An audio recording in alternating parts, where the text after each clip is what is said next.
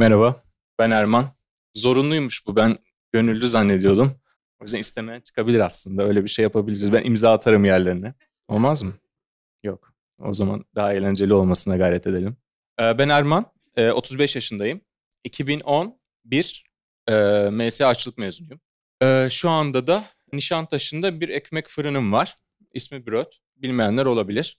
Ekmekçiler ve pastacılar biliyordur da aşçılar belki bilmiyordur. 8. yılımız. E, ekşi maya ekmek üzerine bir e, dükkan ve hala aslında o gidişatta devam ediyor e, diyelim. 8 yıldır aynı unu, aynı gramajı ve aynı işleyişi kullanarak ekmek, ekmek yapmaya devam ediyoruz. Suadiye'de bir şubemiz var.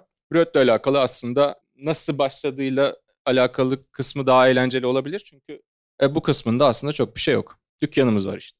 E, ben hiçbir zaman aşçı olmak istemiyordum e, aslında aşçılık eğitimini restorancı olmak istediğim ve mutfağa bağlı kalmak istemediğim için aldım. Yani aslında sizlere bağlı kalmak istemediğim için. Yani siz gittiğinizde mutfağa gireyim diye. Çünkü gidiliyor. Hatta şu anda bir aşçım kaçtı. Ee, o yüzden mutfakta, bugün mutfaktayım yani sabahleyin çırpılmış yumurta yaptım. Çünkü sevgilisinden ayrılmış. Bence mantıklı bir sebep. Söyleseydi makul bir sebep olurdu. Ee, söylemediği, sonra öğrendiğimiz için makul bir sebep olmadı. Nasıl başladım? Ben ekonomi mezunuyum. Sonra turizm master yaptım. Sonra MSA'ya geldim. Aşçılıktan anlayayım diye. E, aşçı olmak istemiyordum dediğim gibi. Çünkü aşçılığın çok zor olduğunu düşünüyorum. Ve çok yıpratıcı bir meslek olduğunu düşünüyorum. Yani şimdi burada söylesek oluyor mu? Okey. Ama yani evet yani sevilmeden yapılacak gerçekten bir şey değil. Sevmiyorsanız zorlanamıyor. Zaten yüzde altıymış bu arada e, bir sene sonra mutfakta kalma ihtimaliniz. Bugün beşe düşürmeye çalışmamaya çalışacağım. Özellikle öyle söylendi. evet. E, turizm master yaptım. Sonra MSA'ya geldim. Aşçılık eğitimi aldım. O zaman okulun mutfağı buradaydı. Okulun mutfağında staj yaptım. Stajda çok şey öğreniliyor.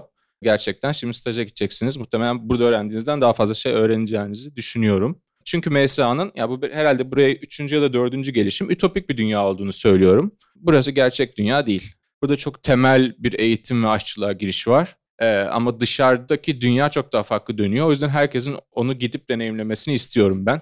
Ee, zaten o yüzden muhtemelen %94 kayboluyor. Ama kaybolmaya da bilir. Doğru yerde, doğru şekilde ne yapmak istediğinizi biliyor iseniz ve birazcık da azminiz varsa, yetenek demiyorum, azminiz ve karakteriniz varsa aslında her şeyi yapabiliyorsunuz bir noktada. Belki biraz daha fazla zaman alır ama başarılıyor. Yani çok yetenekli olup silinen insanlar gördüm stajyerken yani benim MSA'dan aldığım stajyer şu an ekmekçi şefim ve 5 yıldır benimle çalışıyor ve çok iyi bir stajyer değildi. Ama devam ettim. E, kendisi de etmedi, ben de etmedim. Şu anda en güvendiğim insanlardan biri. Yani imalathaneye gitmiyorum bile.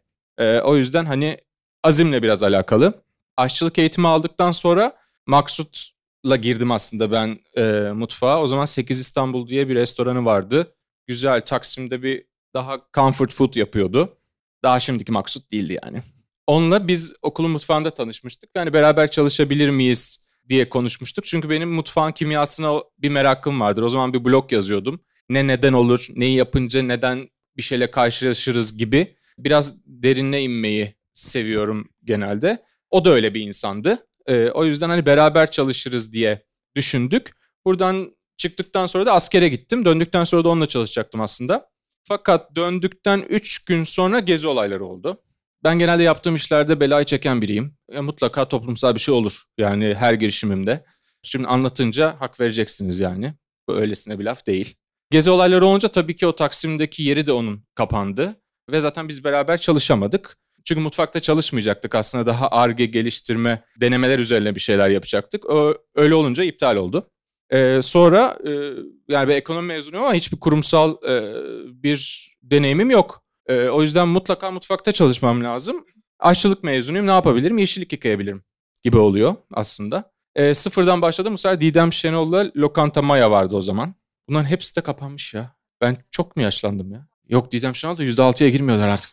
E, orada başladım. Orada yeşillik yıkıyordum. E, zaman zaman fritöze beni sokuyorlardı. E, keyifli oluyordu. Balık ayıklıyordum. E, bir gün elektrik kesilmişti. Gözüm kapalı balık ayıklayabiliyordum. Gerçekten hani öyle bir yeteneğim var artık yoktur muhtemelen. Çünkü dokunmuyorum artık balığa.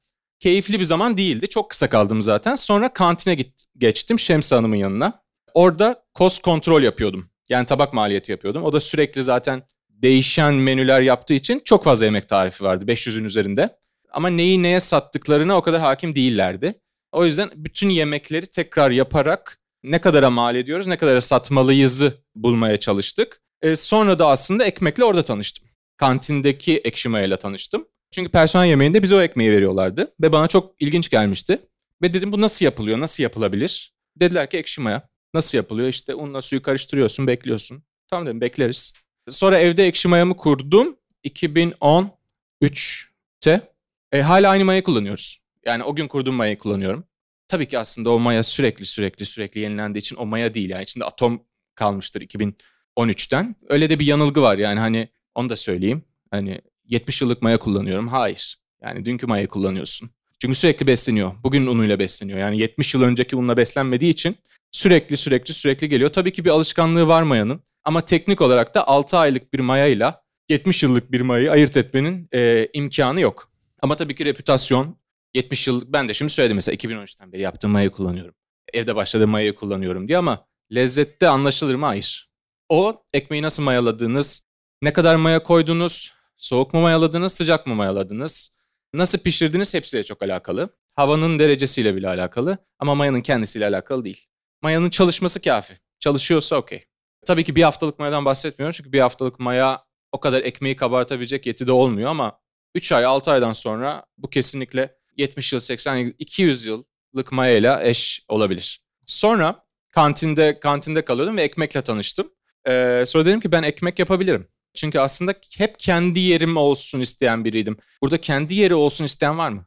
Maşallah. Kendi yeri kendi yerim olsun isteyen biriydim ve o zaman da amacım restorancı olmak değildi. O şekilde başladım ama 2-3 yerde çok kısa baktıktan sonra bile restorancı olmanın çok zor olduğuna karar verdim. Çünkü 365 gün yapılabilecek bir iş olduğunu düşünmüyorum. Yani çok zor saatleri var, sosyal hayatınız yok. Herkes bunu zaten biliyor. Yani hani e, buraya geldiniz. Tutkulu oluyor olmanız lazım. Yani bir şeye ve tutku da sonsuza kadar süren bir şey değil. Yani onu sürekli besliyor olmanız lazım. Bir yerde sıkılıyorsunuz çünkü. O yüzden bir ürün arıyordum ben. Bir ürün yapıp satmak istiyordum. Tek bir ürün. Sonra dedim ki e, bu ekmek olabilir. E, sonra mayamı kurdum. Evde yapmaya başladım. Eğitimler aldım. E, ve kantinde devam etmedim. Aslında devam edebilirdim. Kantinin başına da geçebilirdim. Çünkü öyle bir teklif almıştım ama dedim ki hani ben kendi yerimi açmak istiyorum. E, ve burada bir iki yıl kalmak kesinlikle bana faydalı olur.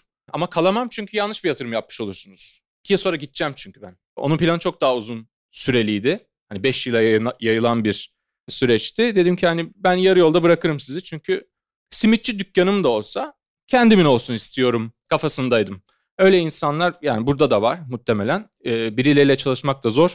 Ee, birilerinin hayallerine hizmet etmek de bir noktadan sonra sıkıcı olabiliyor.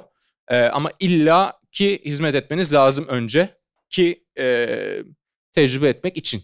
Ee, sonra dükkan aradık farklı yerlerde. Nişantaşı'nda bir dükkan bulduk. Bir profesyonel fırın aldık. Daha önceden asla profesyonel fırına ekmek atmamıştım.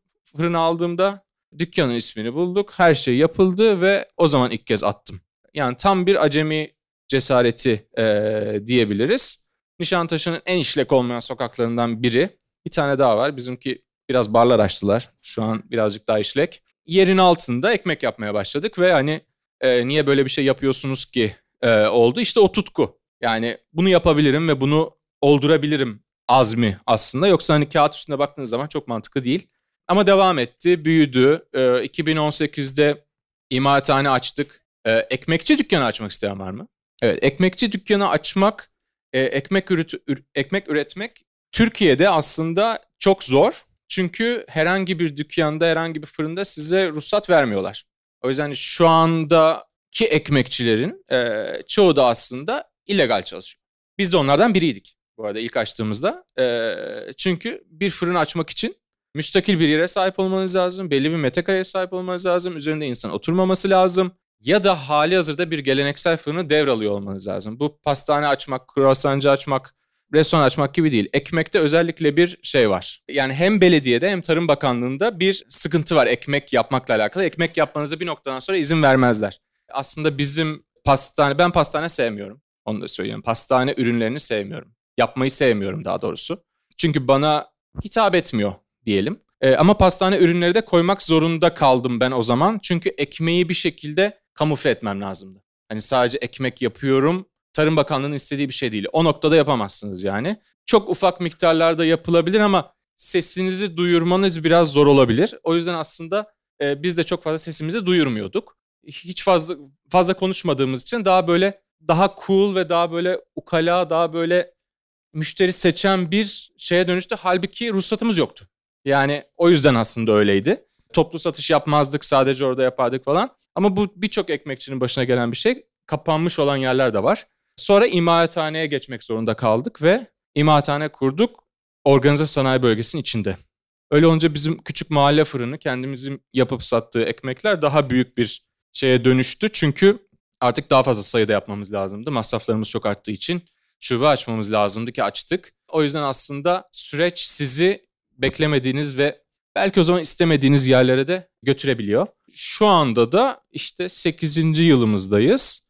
Bu sene tam depremin üstüne e, depremden 3 gün sonra Nişantaşı'ndaki dükkanı biraz eatery konseptine dönüştürdük. Birazcık daha yemek yani kahvaltı ve daha sonrasında tabii alkol yok çünkü karşımızda bir okul var. E, biraz daha yemek ve hani böyle fast foodumsu diyeceğim aslında e, bir konsepte dönüştü. Ama bröt kısmı aynı dükkan içinde devam ediyor. Suadiye'deki dükkan yalnızca bröt olarak devam ediyor. Bu süre zarfında kruvasan işine girdim. Koronada. Ee, yazın iki sene Salbodrum diye bir e, beach restoran vardı. Orayı işlettim. Onda da yangını getirdik. Yani zaten 8 yıldır bu işi yapıyorum. Hani olmadık bir şey olmadı. Yani terör olayıyla başladık direkt. Çok seçim oldu. Siyasi kriz oldu. Pandemi oldu. Ekonomik kriz oldu. E, yangın oldu. Deprem oldu. Yani bir yani burada çok iş yeri sahibi olmak isteyen var. İş yeri sahibi olmak aslında fatura ödemekle eş. Yani fatura ve maaş ödüyorsunuz. Yani ben distribütörüm yani. Bana para gelir. Ben gerekli yerlere dağıtırım. Yani o yüzden hani o kadar eğlenceli bir şey mi? Hani o kadar keyifli mi? Hayır, stresli bir şey. Ee, ama birine bağlı mısınız? Hayır. Kendiniz karar verebiliyor musunuz? Evet ama her zaman kendiniz karar vermeniz de çok mantıklı değil. Çünkü her zaman en doğru kararı da vermiyorsunuz yani. Ee, o yüzden ise birilerinin olması da e, mantıklı olabilir. Değişik ve zor. Bilmiyorum ama hani bir yerlerde çalıştıktan sonra herkes çoğunluk zaten istiyor. Ee, bir şekilde denenecek. Kağıt üstünde mantıklı olduktan sonra neden olmasın deniliyor aslında. Aklımda birkaç soru belirdi. Tabii. Konuşurken. Hep böyle derine inme arzunuzdan bahsettiniz şef aslında. Her işi yaparken böyle temeline inip şu olsa böyle olur, bu olsa böyle olur. Ee, bunu ekmek yapmak dile kolay bir iş. Yani genel olarak bir sürü proses olduğu için ve birçok etken var aslında baktığınızda her işte olduğu gibi. Ekmekle daha hakim bu olay. Birini anlattığınız gibi ilerlemiyor işler. Ee, bu anlamda aslında bu derine inme arzunuz bu işi daha iyi, daha mükemmel bir şekilde yapmanıza sebep oldu. Ya aslında tek ürün yapıyoruz ve onu çok iyi yapmamız gerekiyor. Yani hani bu yok o zaman şunu alayım, şu yok o zaman bunu alayım gibi bir şey söz konusu değil. Sadece ekmek var. Yani sadece ekmek satarak ayakta kalan bir yerin ekmeği çok iyi yapması lazım. Ve biz zaten bunu yapmaya özen gösteriyoruz. Çünkü ürün odaklı bir müessese bu. Çünkü ben restorancılıkta e, insanların restorana geri dönmemesi için çok fazla sebebin olduğunu düşünüyorum. Harika bir yemek yiyebilirsiniz ama müziği sevmezsiniz. E, vali arabanızı geç getirir. Tuvaletler pistir. E, garson size ters bir bakış atar. Gelmezsiniz yani restorana. Mükemmel yemeği yemişsinizdir ama dönmeyebilirsiniz. E, ve bu aslında return business için çok riskli. O yüzden ben dedim ki çok iyi bir ürün yapalım. Biz ne kadar lanet olursak olalım gelip o ürünü alsınlar ki aldılar. O kadar lanette değiliz. Ama bizim gül yüzümüz için gelmiyor kimse. Ya da servis çok iyi, ekmeğin kese kağıdı harika diye gelmiyor. Sadece o ürün için geliyor. Ya da birini gönderiyor ya da internetten sipariş veriyor. Neyse yani sadece ürün. Sadece ürün temelinde, tek ürün temelinde çalıştığımız için de e, tabii ki detayına çok iniyor olmanız lazım. E, yani işte mayanın asitesi ne kadar saat bekletince nasıl oldu, e, ne kadar az bekletirsen nasıl olur, daha efektif nasıl yapılır gibi şeyleri aslında deneyerek de bulduk ve kazara bulduğumuzda çok fazla şey oldu. Yani ilk ekmeğin bulunuşu da zaten kazayladır. E, yani kazayla e, sıcakta bekletip mayalanan bir ekmekten bahsediyoruz. O şekilde başımıza gelen çok fazla şey de oldu. Ama hani belli bir kimyası var ve o kimyayı çözmek için tabii ki bir süre uğraşmanız gerekiyor. Ekmekçi olmak içinse çok daha fazla uğraşmanız gerekiyor. Çünkü reçeteye bağlı bir olay değil belirli bir noktada. Tabii ki bir reçete var. Çok nadiren farklı çeşit ekmekler yapıyoruz. Çünkü genelde yaptığımız ekmeklerin yani bir alışkanlık var insanlarda ve genelde aynı çeşit ekmeği e, almak istiyorlar. Bilmiyorum hani sev, sevdiği bir ekmek çeşidini değiştirmek çok zor müşteriye. E, çok nadir değiştirirler. 2-3 tane en son zamanda yaptığımız çeşitler oldu ama hani safranlı, kuş üzümlü, tatlı ekmek çok sevilmiyor mesela aslında. E, o yüzden çok aşırı denemiyoruz. Yani çünkü öyle bir talep yok. Çünkü biz brioche'da yaptık, bagel'da yaptık. Hani akla gelecek her şeyi yaptık zamanında ama gene müşteri gelip en klasik ekmeği alıyor. Öyle olunca hani boşa bir efor e, sarf etmek istemiyoruz belli bir noktadan sonra. Mükemmelliyetçi olmak olmanın da doğru olduğunu düşünmüyorum. Ben çok daha mükemmelliyetçi, çok daha sert biriydim. Her şey kesinlikle böyle olacak. Her şey kesinlikle şöyle olamaz gibi ama o kadar değil aslında. Yani bir noktada o kadar da önemli değil. Yani kötü giden bir gün olabiliyor. Yanlış yapılmış bir şey olabiliyor. Eskiden buna çok fazla köpürürdüm. Ama şu an diyorum ki yani yarın yeni bir gün.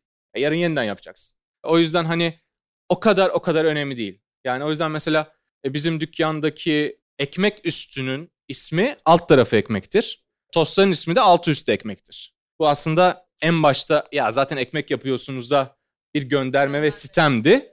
Ee, ama başka menülerde de gördüm bunu. O yüzden hani sonuçta ekmek yapıyoruz. Yani kimse dünyayı da kurtarmıyor. Tabii ki kendi işimizi iyi yapmak istiyoruz. Çünkü para alıyoruz ve ürün vermek zorundayız ve düşük kalitede bir ürün veremem. Çünkü bir beklenti var ve yani bizde insanlar farklı bir tat aramıyorlar. Biz aynı tadı her gün yapmakla mükellefiz. Ee, o yüzden öyle bir yol seçtik. Ee, farklı şeyler yapmak için farklı girişimlerim oldu ama bröt kısmında ekmeğin kalitesini bozmadan aynı şekilde devam etmek bizim en arzu ettiğimiz şey. Galiba ekmekte aidiyet daha yüksek. Hani böyle ailelerimizde genelde ekmek alırken hep aynı fırından alırlar, hep aynı ekmek alırlar falan. Söyleyince kendimi de düşündüm. Hep aynı ekşi maya ekmeği. Yani onu değiştirmek istemiyorum. O değiş Bizden almıyorsunuz ben görmedim sizi. Yani bunu kırmak da biraz zor. Ama genelde e, yani 8 yıldır ben aynı ekmeği yiyorum diyen çok müşterim var. O yüzden hani biraz denemek lazım. Çünkü çok asitli yapmayız ekmeği biz. Çünkü herkese uygun olmuyor. İlk senelerde başka bir yerden ekşi maya alan bir müşterimiz şey demişti. Yani biz bunu seviyoruz ama çocuğumuz yiyemiyor. Başka bir ekmek için. Çünkü çok asitli geliyormuş. Biz herkesin yiyebileceği bir seviyede e, aslında ekmek yapmak istiyoruz. E, herkesi kapsamak istiyoruz aslında. Yani ilk baştaki ilk baştaki çok o dedi, az önce söylediğim o mükemmelliyetçi olayım, e, herkesi asıp keseyim gibi bir e, bakış açım yok. İşletme kısmının zor olduğuna zaten katılıyorum. Yani işletmecilik zor bir iş. Fedakarlık yapıyor muyuz? Tabii ki yapıyoruz. Ama aşçılık kadar değil bence. Yani aşçılık kadar zorlayıcı bir iş olduğunu düşünmüyorum insanın kendi yerinin olmasını. Sadece çok fazla kontrol etmeniz gereken ve değişen değişken var. Normalde hani ben ekonomi mezunuyum yani bir denklemi çözmek için iki değişkeni aynı anda değiştirmezsiniz. Tek tek değiştirir bakarsınız sonucu bulmak için. Ama işletmecilikte özellikle Türkiye'deki işletmecilikte değişkenler aynı anda çok fazla değişiyor ve oradan sonuca gitmeniz çok zor olabiliyor. O yüzden Türkiye'deki işletmelerin çoğu da aslında rölantide gittikleri çok dönem olur. Bekledikleri, seçimi bekler, bayramı bekler, yazı bekler, sezonu bekler. Yani sürekli beklenir. O yüzden hani Türkiye'de yapmak bence zor ama sürekli her şey değiştirdiği için, değiştiği için de bir tık eğlenceli. Maaş ödemeniz gerektiği için, para kazanmanız gerektiği için de stresli. Ee, sezonda sav vardı hatırlıyorum. İşletmek nasıl O harika. O harika. Çünkü çünkü restorancı olma sevdamı aslında orada 4 ay bunu yaparak gidermiş oluyorum. Çünkü biliyorum ki 4 ay yapacağım bunu. Hani 4 ay 2'ye kadar kalabilirim ama sonrasında kalmayacağım ama sürekli sürekli bunu yapıyor olmak, tatilin olmaması yani ilk 3 yıl benim tatilim pazar günü saat 4'ten sonraydı. Yani 8'de değil 4'te çıkardım ve diyordum ki harika. Yani bugün çok iyi çıktım yani. Ee, o yüzden hani hiç tatil yapmıyordum. Bir zaman sonra zaten alışıyorsunuz buna ama neden alışasınız? Yani neden alış? Ne için alışasınız? İnsan kendi işi için bunu yapabilir. Fedakarlık gösterebilir. Bir marka yapayım. Daha farklı yerlere götüreyim. Daha farklı kolaborasyonlar yapayım. Satayım. Daha başka bir şeye dönüştüreyim diyebilir. Ama başkasının yanında çalışıyorken kendisinden insanlar o kadar fedakarlık yapmalı mı? Emin değilim. Bir süre evet. Kendi göstermek ve bir yere gelmek için ama sürekli kendinden veremezsin yani sonuçta yaşıyoruz yani. Hani sadece meslek yaparak da hayatımızı idame ettirmiyoruz yani. O bir araç aslında. Ama aşçılarda araç olmuyor. Aşçının hayatı o oluyor ee, ve onu yaşıyor aslında. Bunun da bir süresi var. Bir süre sonra bence devam etmek güç. Çünkü hani aşçılarda olur yani bende de oluyordu. Bir şey keserken, soğan keserken düşünürsün yani hayatın anlamını. Niye buradayım? Niye bunu kesiyorum şu an? Başka bir şey yapabilir miydim şu zamanda? Kesinlikle evet. Hani ben bunu kesmesem ne olur? Hiçbir şey olmuyor aslında. Ama kesiyorsun. Ve bu sürekli sorgulanan bir şey yani aslında. Bu yüzden aşçı çalıştırmak da zor. Çünkü biliyorsun ya aşçı tek kaldığı zaman kurumaya başlıyor yani. Hani sürekli eğlendirmen gerekiyor yani. Yanlardan bir şeyler hani müzik çalacaksın. Hani dizi aç izle diyeceksin falan. Yani tek başına kalırsa böyle bir anda çekip gidebilir yani. Hani bana olduğu gibi çok da olur yani. Herkese de olur. Haber verildiği sürece benim için çok okey. Yani sevgimden ayrıldım canım çok sıkkın okey. Sağ ol, okey. Çok iyi bir proje. E, evet iyi, iyi bir proje. Yani restorancılık yapmak için iyi bir proje. Çünkü ben alkollü işleri severim. Yani akşam işlerini severim. Yani alkolün insana verdiği neşeden hoşlanırım. Şu an biz öyle bir neşe veremiyoruz ekmek yedirerek. O yüzden hani o bence birazcık daha keyifli oluyor ama sürdürülebilir mi? Hayır. Yani ben birini işe alırken de bir tedarikçiyle işe başlarken de herhangi bir şeye başlarken de hep şunu düşünüyorum. Sürdürebilir miyim? Sürdürülebilir mi? Ya bir ilişkiye başlarken de sürdürebilir miyim? Şu an hoşuma gitti ama sürdürebilecek miyim? O yüzden mesela aynı tedarikçiyle ben bayağı uzun süre devam ederim. Değiştirmek istemem. Çok zor durumda kalmadıysak, çok büyük bir kavga etmediysek ve benzeri. Çalışan insanlarla da öyle. Benim çalışanlarım benimle çok uzun süre çalışır. Yani dükkan 8 yıllık, 6,5 yıl, 6 yıl, 5 yıl, 4,5 yıl çalışanlarım var. O yüzden hani sürekli bir sirkülasyon olsun arzusunda değilim. Gelenler burada kalsınlar, e, devam etsinler. Sözleri ve söylemek istedikleri dinlensin. Hayat şartları daha iyi olsun. Çünkü biz mesela 5 gün çalışıyoruz. Evet.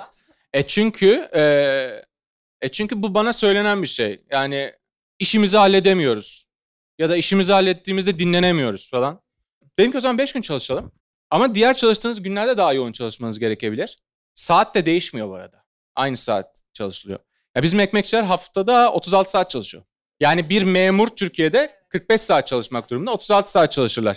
Öyle olunca iki gün izinleri oluyor. Belli bir noktadan sonra özellikle hani bir insanla 5-6 yıl çalıştıktan sonra o insanın ailesi, yapmak istedikleri, hayatı sizin için daha önemli oluyor. Çünkü ben devam etsin istiyorum benimle. Ama bir şeyden sıkıntısı var. O tatil ona yetmiyor. Adam mutsuz. Al sana tatil işte o zaman tatil. Yani dör, dörde düşebilir miyiz bilmiyorum. Zor. Ee, ama beş şu an okey. Kalifiye insan aramıyorum zaten artık. Yani hani öyle bir arzum yok. Çünkü ekmekçinin kalifiyesi, kalifiyesi çok zor. Çünkü ekmekçilik zaten artisan ekmekçilik çok yeni başlayan bir şey. Ekmekçinin çoğu geleneksel ekmekçi ve beyaz ekmek yapan, hızlıca ekmek yapmaya alışkın e, insanlar. O yüzden bak bu tarafa bakmadığım için herkes uyuyor orada. Uyuyor? Ekmekçinin çoğu geleneksel beyaz ekmekçi olduğu için ekşi maya mantığına ters zaten. Çünkü biz 40 saat mayalandırma yapıyoruz. Adam 3 saat mayalandırma yapıyor. Hızlıca çıkarmak istiyor, fazlaca çıkarmak istiyor. E, yani ben şimdi 5000 tane ekmek satmıyorum. Fazla hızlı yapmasının manası yok. Hızlı yaptığında da zaten ekşi maya olmuyor. O yüzden geleneksel ekmekçiyi ekşi maya ekmekçiye dönüştürmek çok zor. E, o yüzden sıfırdan başlamak kesinlikle çok daha mantıklı. O e, mantaliteyi öğrenmesi açısından. Ama genelde ben çok mail alıyorum yani. Hani ekmekçi olmak istiyorum. Ekşi maya çok seviyorum. Ekşi mayamın ismi şu. E, 7 yıldır her yere götürüyorum. E, tamam çok güzel. 3 gündür bak yani bunun karşılığı demek ki 3 gün çalışırsın. Çünkü yani Instagram'da ekmek yapmak, bir ekmeğin içini açmak, göstermek gibi tatlı bir iş değil ekmekçilik. Yani kilolarca çuvalı aldın, taşıdın ya hamallığı olan bir iş. Ben birine işe alırken söylüyorum. Hamallık da yapacaksın. Ve hani bir anda ekmeği yapmıyorsun. Yani ekmeği ununun koyması var, karıştırması ayrı bir iş. Çıkartması, mayalaması, doğru mayalandırma zamanında alması ayrı bir iş. Şekillendirmesi ayrı bir iş. Kesmesi ayrı bir iş. Pişirmesi ayrı bir iş. Yani bunu bir insan yapıyor. Yani bir insanın yapıyor olmasını bekliyorsun ekmekçi olması için. Ve hava durumu değişir, un değişir, mayanın reaksiyonu değiştir. E, o noktada müdahale etmesi lazım. Hani biraz daha su eklesem nasıl olur reçeteyi değiştirerek ya da biraz un eklesem ya da bir, bugün hava çok sıcak erken alayım da demesi lazım. E, bu da haliyle 3 ayda 5 ayda olmuyor. O yüzden ona direnmek hem o ağırlığa hem e tamam 5 gün çalışıyoruz falan ama hem o ağırlığa hem hamallığa hem de o zaman zarfına ekmekçi olma e, zaman zarfına direnmek e, kolay olmuyor. E, çünkü bir aşçılıkta hani çünkü ekmekçi yani büröt şimdi iyi bir ekmekçi e, genel olarak baktığımızda ama imalathanede çalışıyorsunuz aslında. Hani kendinizi tatmin edebileceğiniz bir yerde değil. Şimdi hani ben Mehmet Gürsün yanında çalışsam, Mehmet Gürsün mutfağında neolokale gitsem kendimi daha iyi hissederim. Daha böyle şıkırtılı. Bizde şıkırtı yok yani. Duduludasınız çünkü. İmalathanedesiniz. Müşteri görmüyorsunuz, üretiyorsunuz. Ya düşünürsünüz yani sürekli. Niye bu işi yapıyorum ve niye yapmak e, durumundayım? Çok seviyor olmanız lazım ekmek yapmayı. O yüzden hani ekmeğe meraklı olan, ekşi mayası olan, ekmeğe aşık olan insanların aşkı çok kısa sürüyor. Yaz aşkı bile denemez yani. Aşırı kısa sürüyor. O yüzden bize gerçekten ekmek yapmak isteyen insanlar e, lazım. Her zaman lazım. Ama bulmak kesinlikle zor. Ee, onlara ne tavsiye edersiniz? Stajda ne yapmaları gerektiği konusunda mı? Aslında kariyer yolu. Okulun mutfağı eskiden şu ne var şu an orada? Şef Bukat aslında aile mutfağının olduğu cephe. Okulun mutfağı vardı burada o zaman. Şu, e, şu an Sabancı Müzesi'nde olan okulun mutfağı buradaydı. Evet dükkanın yanındaydı. Burada yaptım. Ama şefim o zaman da aynı. Hala Mehmet Şef e, oradaymış. O zaman da o vardı. E, stajda kesinlikle burada öğrendiğim şeyden daha fazla şey öğrendim. Ama benim yaptığım staj da ütopik bir stajdı. Çünkü MSA stajıydı. Yani gene her şey... E çünkü gerçekten normal bir mutfakta her şey buradaki gibi pırıl pırıl, sistemli olmuyor. Çünkü yani burada şimdi herkes belli bir kafada ve beraber çalışıyor. E şimdi gittiğiniz mutfak, mutfakta herkes öyle değil. Uzun süre meslekte çalışmış bir insan, 30 yıllık bir meslekte çalışmış bir insanın yanına giriyorsunuz. Bir şey söylüyorsunuz ve onu yaptırmak istiyorsunuz. Yaptıramıyorsunuz yani haliyle. Bir zaman sonra hani bunu ben niye yapıyorum e, noktasına gene gel şunu açamadım. Gene o noktaya gelebilirsiniz. O yüzden dışarıda bir yerde staj yapıyor olmak daha bu işi anlamak konusunda bence faydalı ama ilk yani stajyer olduğunuz zaman tabii ki biraz mutfağın en alt seviyesi olduğu için stajyerlik heves kırıcı şeyler de olabilecektir mutlaka. Yani hani ama her zaman öyle olmuyor. Yani yükselmekle de alakalı değil, doğru yeri bulmakla da alakalı. Doğru yerde staj yaparsanız da kendinizi kötü hissetmeyebilirsiniz. Ya da o kadar kötü etkilenmeyebilirsiniz ama sürekli size kötü davranan bir şefiniz varsa mutfaktan da soğuyabilirsiniz. Soğumayın çünkü her mutfak aynı değil. Yani mutlaka daha farklı, daha iyi, daha güzel hissedilebilecek mutfaklar da var. En sonunda en nihayetinde kendi mutfağınızı kurma şansınız var. O yüzden bu biraz direnmekle alakalı bir e, iş. E, burada herkesin bir noktada direnmesi lazım. Ya ben burada sınıf birincisiydim. Hiçbir önemi yok. Şimdi söylemem şey oldu. Hiçbir önemi yok. Gerçekten hiçbir önemi yok. Karakter çok önemli. Yani sözüne güvenilir bir insan olmaz, ol, olmak çok önemli. Verilen işi yapabiliyor olmak çok önemli. Ne olursa olsun yapıyor olmak çok önemli ve temiz olmak çok önemli. Yani ben şu an bir mutfağa girdim, burada bir şey yaptım atıyorum ya da herhangi birinin mutfağına girdim bir şey yaptım. Arkamı temizlemeden çıkıyor isem o yaptığım ürünün hiçbir manası yok. Ya yani ben hem şöyle söylerim. Geldin, çıktın, orada hiç çalışılmamış gibi çıkıyor olman lazım ve bir ürünle. Yani sen onu temizlemeden altındaki temizlesin, stajyer temizlesin dersen o mantaliteyle olmaz. Yani temiz olmak kesinlikle hani orada çok mühim. Evet yani yetenek ben önceden MSA'dan stajyer ya hala MSA'dan stajyerim var. Ben de biraz eskiden yani burada daha kıl biri olarak bilindiğim için hani her şeyi beğenmez, e, stajyeri beğenmez. Onu ya bir tane bir stajyer kovmuştum üçüncü gün. E, ondan dolayı öyle bir şey oldu. Çünkü oturuyordu ve çok yorulduğunu söylüyordu. Hatta şöyle bir tabir öğrenmiştim. Ayaklarım alev atıyor dedi bana. Dedim ne demek o? Dedi ki çok yoruldum. Dedim ki o zaman oturabilirsin. Biraz otur. Yani orada tabure var. Biraz otur. Tamam dedi. Sonra baktım sürekli oturuyor. Yani tezgahta iş yaparken oturarak yapıyor. Hani oturarak kesiyor. Dedim ki ya böyle olmaz bu. Kendisine söyledim ama anlaşamadık. O yüzden bana stajyer yollamak konusunda herkes çok çekinceli olurdu. Ama şu anda istediğim şey sadece düzgün laftan anlayabilen, oturup sohbet edebileceğim, kahve içebileceğim insanlar. Yetenekli olmasına gerek yok. Önceden bana en yeteneklisini göndermeye çalışıyorlardı. Gerek yok yani. O da insanda böyle gereksiz bir ego da oluşturuyor. Soğanı çok hızlı kesiyorum. Hiçbir manası yok ki. Yani hiçbir manası yok. Yani sen işine düzgün zamanda geliyor musun? Zamanında çıkıyor musun? İşini iyi yapıyor musun? O çok önemli. Çünkü her şey öğreniliyor. Her şey öğrenilir. Dedim ki ya işte buradan stajyerim ekmek şefi oldu. Yoldan çevirdiğim bir adam şu an bir üreti yitirdi ortağım. Aynı zamanda benle çalıştı. O da ekmek şefimdi.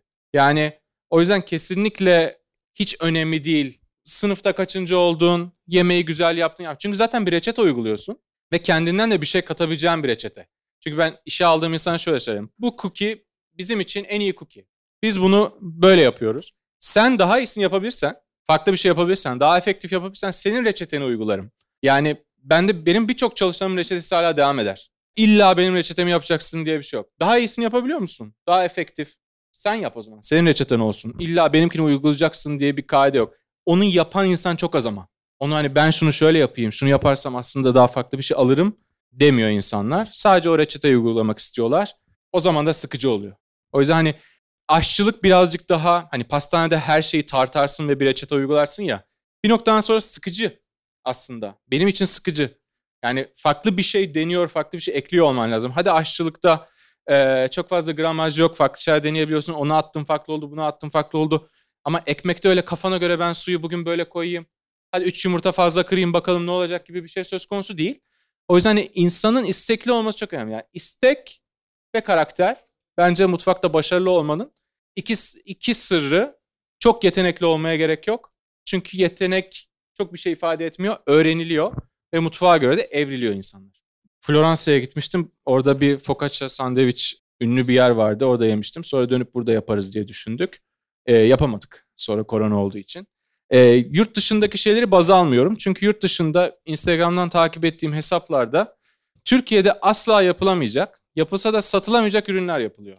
Yani adam onun içine o kadar et, o kadar peynir, o kadar sos koyuyor ki yani ben onu yaptığım zaman zaten 100 lira. Ya benim onu 300 liraya, 400 liraya başka birine satma şansım yok. O yüzden sadece izliyorum ve geçiyorum. Yani Türkiye'de yapılası işler değil. O yüzden ilham almaya çalışmıyorum yani. Bizde o imkan maalesef yok. Biz çok gelişmiş bir ülke maalesef ki değiliz. Soru alalım biraz ya.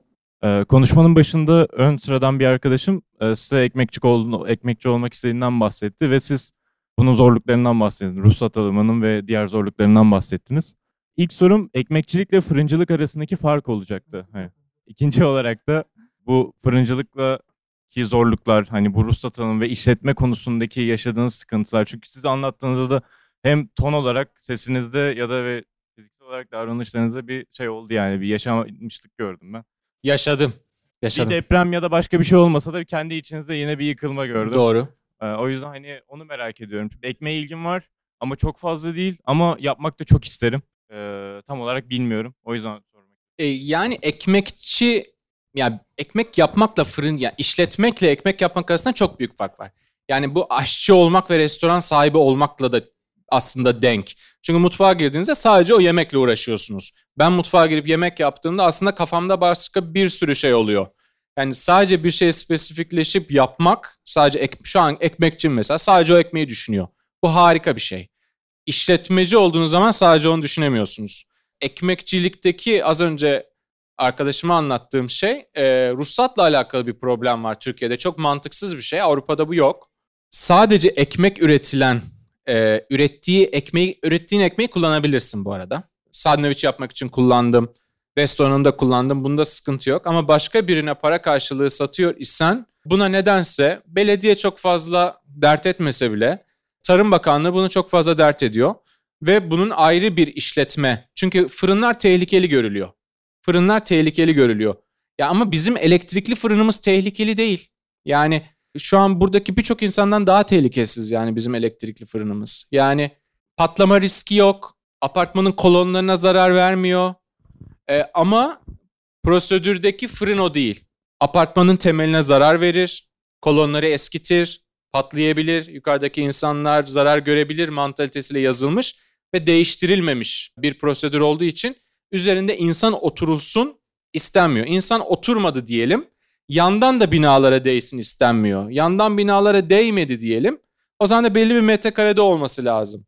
E belli metrekarede de oldu diyelim. Bu sefer imar planında oranın yapılmadan önce fırın oluyor olması lazım. Yani adam müteahhit diyecek ki burası fırın olacak diye önceden kaydettirmesi lazım ki böyle bir şey mümkün değil.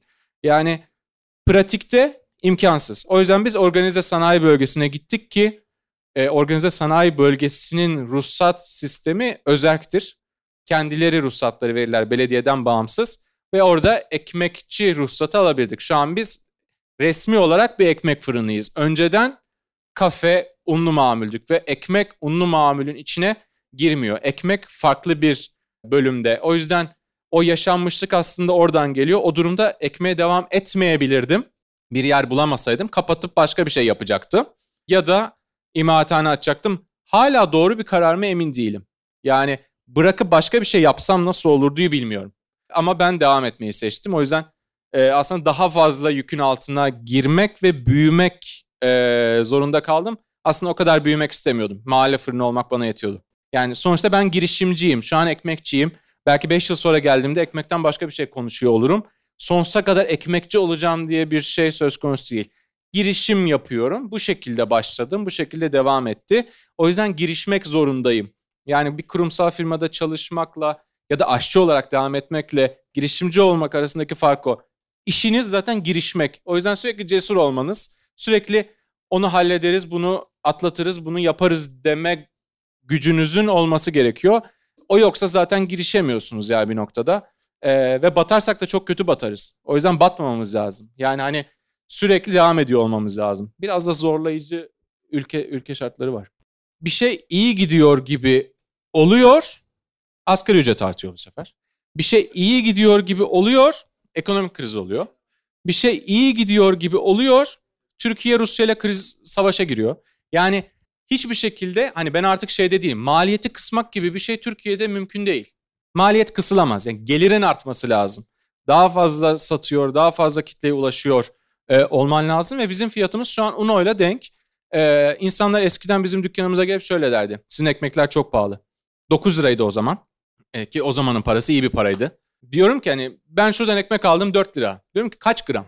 Bilmiyorum kaç gram olduğunu ama aynı gözüküyor. Hayır aynı değil. İçi boş. Yani Uno ekmekler 300 gram, 330 gramdır. Kilo bazında çarptığınız zaman bizim 800-850 gramlık ekmekle denk gelir. Hatta bazı ekmeklerde biz daha ucuzuz. O yüzden eskiden daha niş bir iş yapıyorduk ama şu an e, aslında herkesin alabildiği e, çünkü son dilimine kadar yiyebildiğiniz, ziyan etmediğiniz, dolaba attığınız, difrizden çıkartıp kızarttığınız bir ekmek. Normal bir beyaz ekmeği ya da un ekmeği aldınız, e, sürekli kullanabildiniz mi? Hayır, atıyorsunuz. E, insanlar ekmeğe birazcık da fazla para verdikleri için aslında, çünkü 300 gram almıyor, 850 alıyor. E, bir yatırım yapmış gibi oluyor. Onu da kolaylıkla çöpe atmıyor aslında. Ziyan olmaması da beni sevindiriyor. E, ekonomik açıdan sordunuz. Ekonomik açıdan tatmin edici değil. Çünkü çıkış noktamız uzun süre ekmeğin uzun sürenin ömrü olması. Uzun süreli bir ekmek. Yani bugün ekmek aldınız yarın gelmeyeceksiniz demek o. Bir sonraki gün de gelmeyeceksiniz. Bir sonraki gün de gelmeyeceksiniz. Bir hafta sonra geleceksiniz. Yani o yüzden hani benim 8 yıldır benim ekmeği yediğini söyleyen müşterim var. Yani bana verdiği para bir akşam MSA'nın restorana gitse orada aynı parayı verir vermiştir bana 8 yılda. Kusura bakmayın. O yüzden aslında sürekli sürekli insanları çağırıp para harcatan bir iş de değil. O yüzden benim çok daha fazla insana ihtiyacım var. Yani her gün gelip ekmek alacak. Yani hep bir haftasını dolduracak ve benim ya işte anladın. Kolay değil. Çok teşekkür ederiz arkadaşlar. Ben teşekkür ederim. Çok sağ olun.